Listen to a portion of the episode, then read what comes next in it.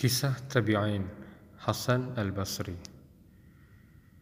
Telah datang berita gembira kepada istri Rasulullah Wasallam Ummu Salamah bahwa budaknya yang bernama Khairah telah melahirkan seorang bayi laki-laki. Ummul Mukminin hanyut dalam kegembiraan dan wajahnya tampak ceria dan berseri-seri.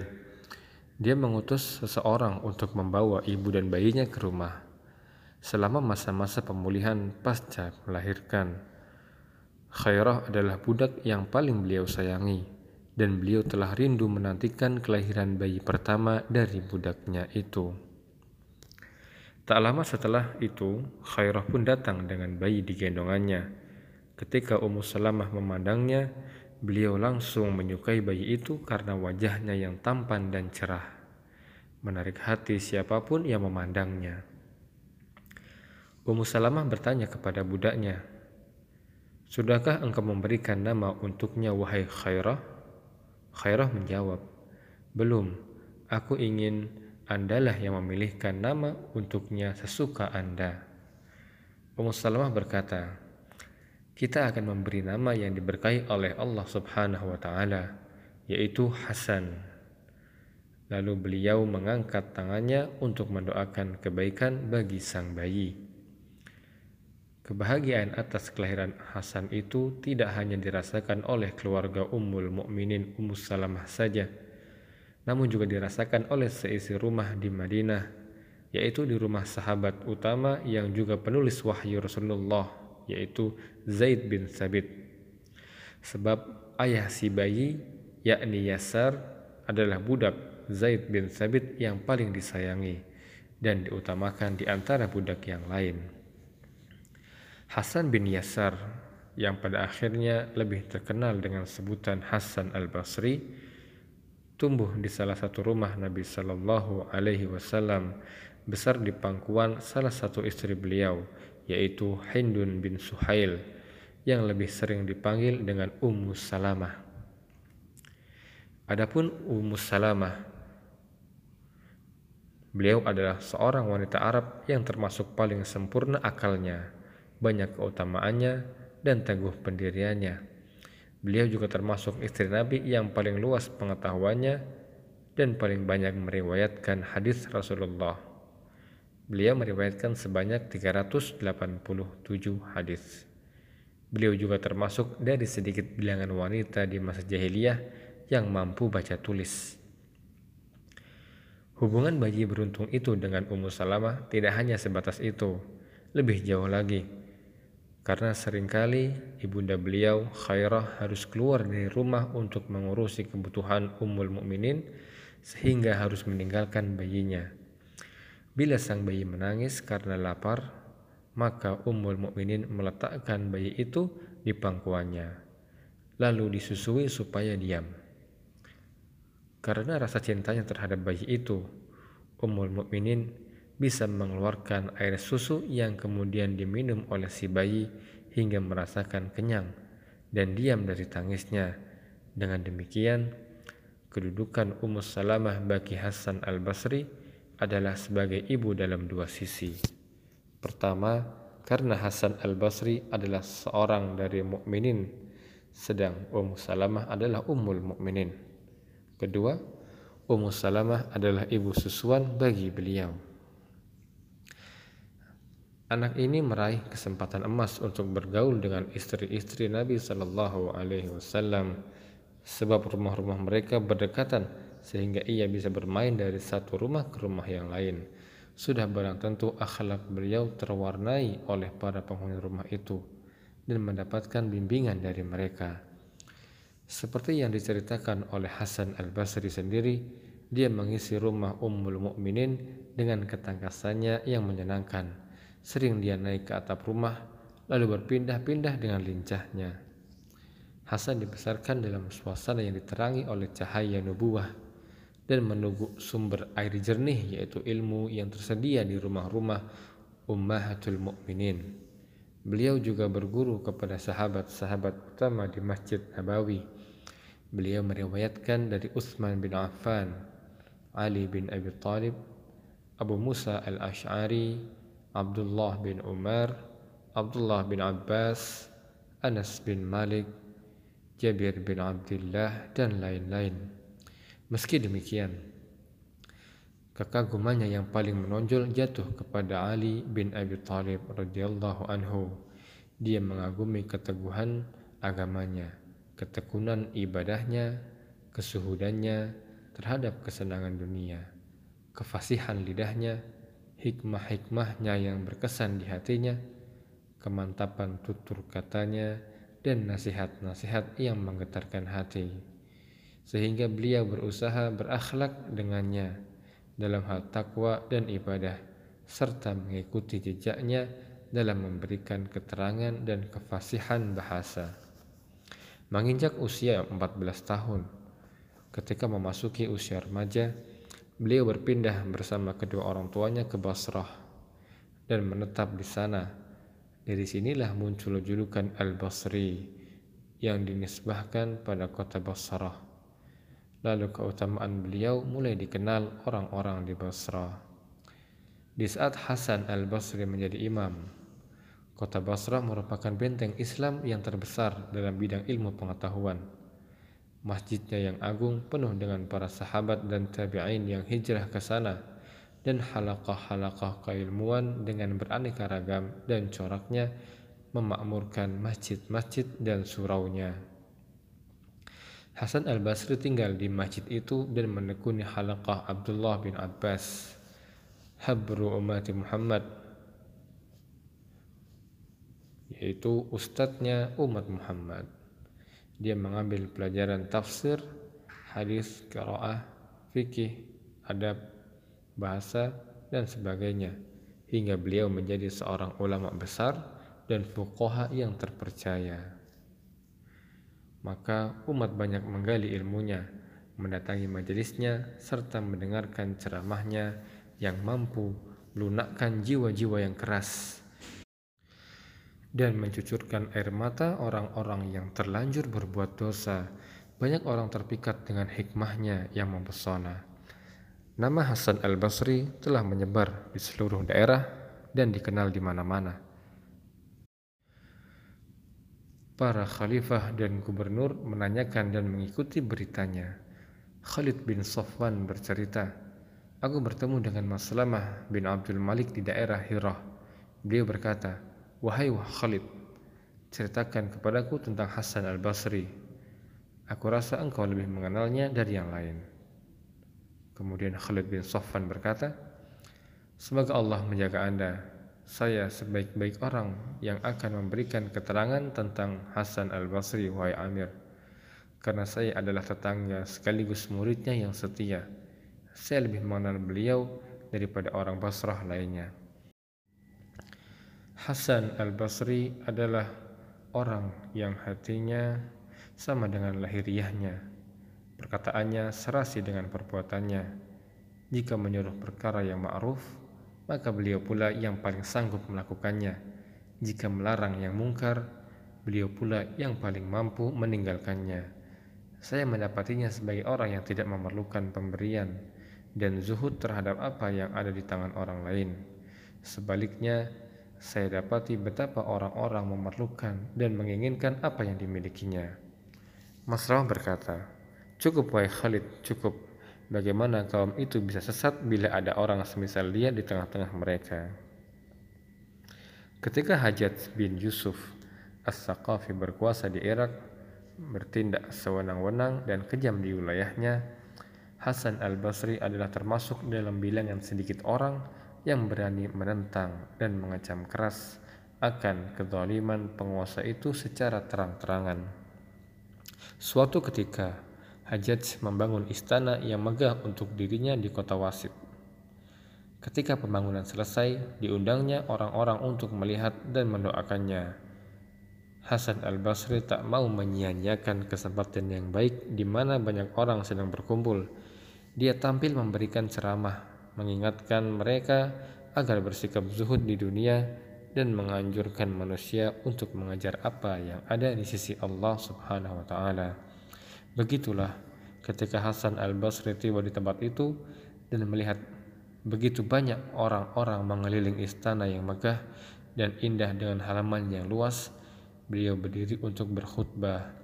Di antaranya yang beliau sampaikan adalah kita mengetahui apa yang dibangun oleh manusia yang paling kejam dan kita dapati Fir'aun yang membangun istana yang lebih besar dan lebih megah daripada bangunan ini.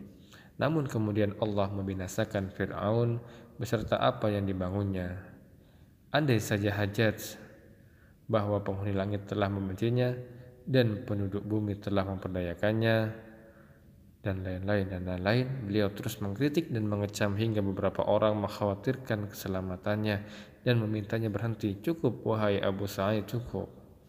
Namun Hasan al-Basri berkata wahai saudaraku Allah Subhanahu wa taala telah mengambil sumpah dari ulama agar menyampaikan kebenaran kepada manusia dan tak boleh menyembunyikannya.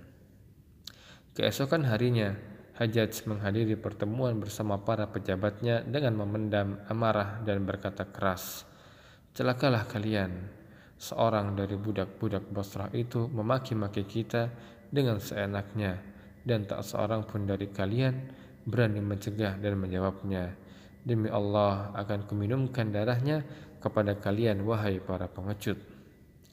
Hajjaj memerintahkan pengawalnya untuk menyiapkan pedang beserta al-gujunya dan menyuruh polisi untuk menangkap Hasan al-Basri. Dibawalah Hasan al-Basri, semua mata mengarah kepadanya dan hati mulai berdebar menunggu nasibnya. Begitu Hasan al-Basri melihat al-guju dan pedang yang terhunus, Dekat dengan hukuman mati, beliau menggerakkan bibirnya membaca sesuatu. Lalu berjalan mendekati Hajjaj dengan ketabahan seorang mukmin, ke kewibawaan seorang muslim dan kehormatan seorang dai di jalan Allah. Demi melihat ketegaran yang demikian, mental Hajjaj menjadi ciut.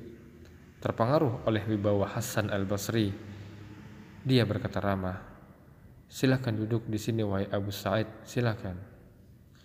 Seluruh yang hadir menjadi bengong dan terheran-heran melihat perilaku amirnya yang mempersilahkan Hasan al-Basri duduk di kursinya. Sementara itu dengan tenang dan penuh wibawa Hasan al-Basri duduk di tempat yang disediakan. Hajat menoleh kepadanya lalu menanyakan berbagai masalah agama dan dijawab oleh Hasan al-Basri dengan jawaban-jawaban yang menarik dan mencerminkan pengetahuannya yang luas. Merasa cukup dengan pertanyaan yang diajukan, Hajjaj berkata, Wahai Abu Sa'id, Anda benar-benar tokoh ulama yang hebat. Dia semprotkan minyak ke jenggot Hasan al-Basri, lalu diantarkan sampai ke depan pintu. Sesampainya di luar istana, pengawal yang mengikuti Hasan al-Basri berkata, Wahai Abu Sa'id, sesungguhnya Hajat memanggil Anda untuk suatu urusan yang lain. Ketika Anda masuk dan melihat Al-Gojo dengan pedangnya yang terhunus, saya lihat Anda membaca sesuatu. Apa sebenarnya yang Anda lakukan ketika itu? Dia berkata, Al-Hasan Basri berkata, Aku berdoa, Wahai yang maha melindungi dan tempatku bersandar dalam kesulitan, jadikanlah amarahnya menjadi dingin dan menjadi keselamatan bagiku sebagaimana engkau jadikan api menjadi dingin dan keselamatan bagi Ibrahim alaihissalam. Kejadian serupa sering dialami Hasan al-Basri berhubungan dengan para wali negeri dan amir, di mana beliau selalu lolos dari setiap kesulitan tanpa menjatuhkan wibawanya di mata para penguasa tersebut dengan lindungan dan pemeliharaan Allah Subhanahu wa taala. Setelah wafatnya Khalifah yang zuhud Umar bin Abdul Aziz, kekuasaan beralih ke tangan Yazid bin Abdul Malik. Khalifah baru ini mengangkat Umar bin Hubairah al-Faraqi sebagai gubernur Irak sampai Khorasan. Yazid ditengarai telah berjalan tidak seperti jalannya kaum salaf yang agung dia senantiasa mengirim surat kepada walinya Umar bin Hubairah agar melaksanakan perintah-perintah yang ada kalanya melenceng dari kebenaran. Untuk memecahkan problem itu, Umar bin Hubairah memanggil para ulama di antaranya Asy-Sya'bi dan Hasan al-Basri. Dia berkata, Sesungguhnya Amirul Mukminin Yazid bin Abdul Malik telah diangkat oleh Allah Subhanahu wa taala sebagai khalifah atas hamba-hambanya sehingga wajib ditaati dan aku diangkat sebagai walinya di negeri Irak sampai kupandang tidak adil. Dalam keadaan yang demikian, bisakah kalian memberikan jalan keluar untukku?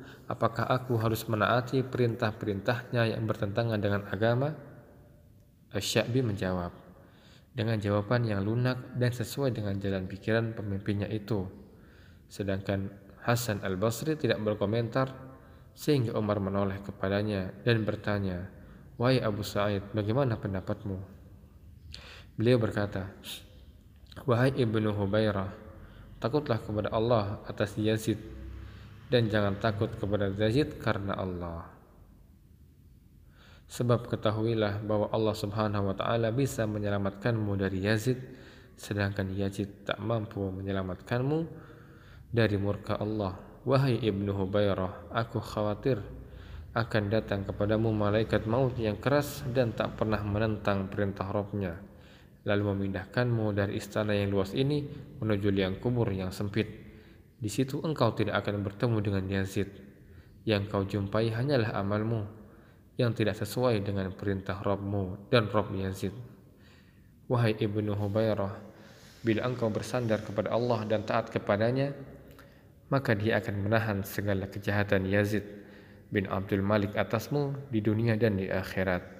Namun jika engkau lebih suka menyertai Yazid dalam bermaksiat kepada Allah, niscaya dia akan membiarkanmu dalam genggaman Yazid. Dan sadarilah wahai Abu Hubairah, tidak ada ketaatan bagi makhluk siapa pun dia bila untuk bermaksiat kepada Allah. Umar bin Hubairah menangis hingga basah jenggotnya karena terkesan mendengarnya. Dia berpaling dari Asy-Sya'bi kepada Hasan al-Basri Umar semakin bertambah hormat dan memuliakannya.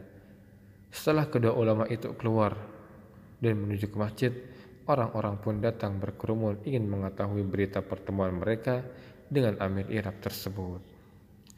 Asyabi menemui mereka dan berkata, Wahai kaum, barang siapa mampu mengutamakan Allah atas makhluknya dalam segala keadaan dan masalah, maka lakukanlah. Demi yang jiwaku ada di tangannya, semua yang dikatakan Hasan al-Basri kepada Umar bin Hubairah juga aku ketahui. Tapi yang aku sampaikan kepadanya adalah untuk wajahnya. Sedangkan Hasan al-Basri menyampaikan kata-katanya demi mengharap wajah Allah subhanahu wa ta'ala. Maka aku disingkirkan Allah subhanahu wa ta'ala dari Ibnu Hubairah. Sedangkan Hasan al-Basri didekati dan dicintai. Allah memberikan karunia umur kepada Hasan al-Basri hingga berusia lebih dari 80 tahun dan telah memenuhi dunia ini dengan ilmu, hikmah, dan fikih. Warisan yang diunggulkannya bagi generasi kini di antaranya adalah kehalusan dan nasihat-nasihatnya yang mampu menyegarkan jiwa dan mampu menyentuh hati, menjadi petunjuk bagi mereka yang lalai akan hakikat kehidupan dunia serta ihwal manusia dalam menyikapi dunia. Beliau pernah ditanya oleh seseorang tentang dunia dan keadaannya.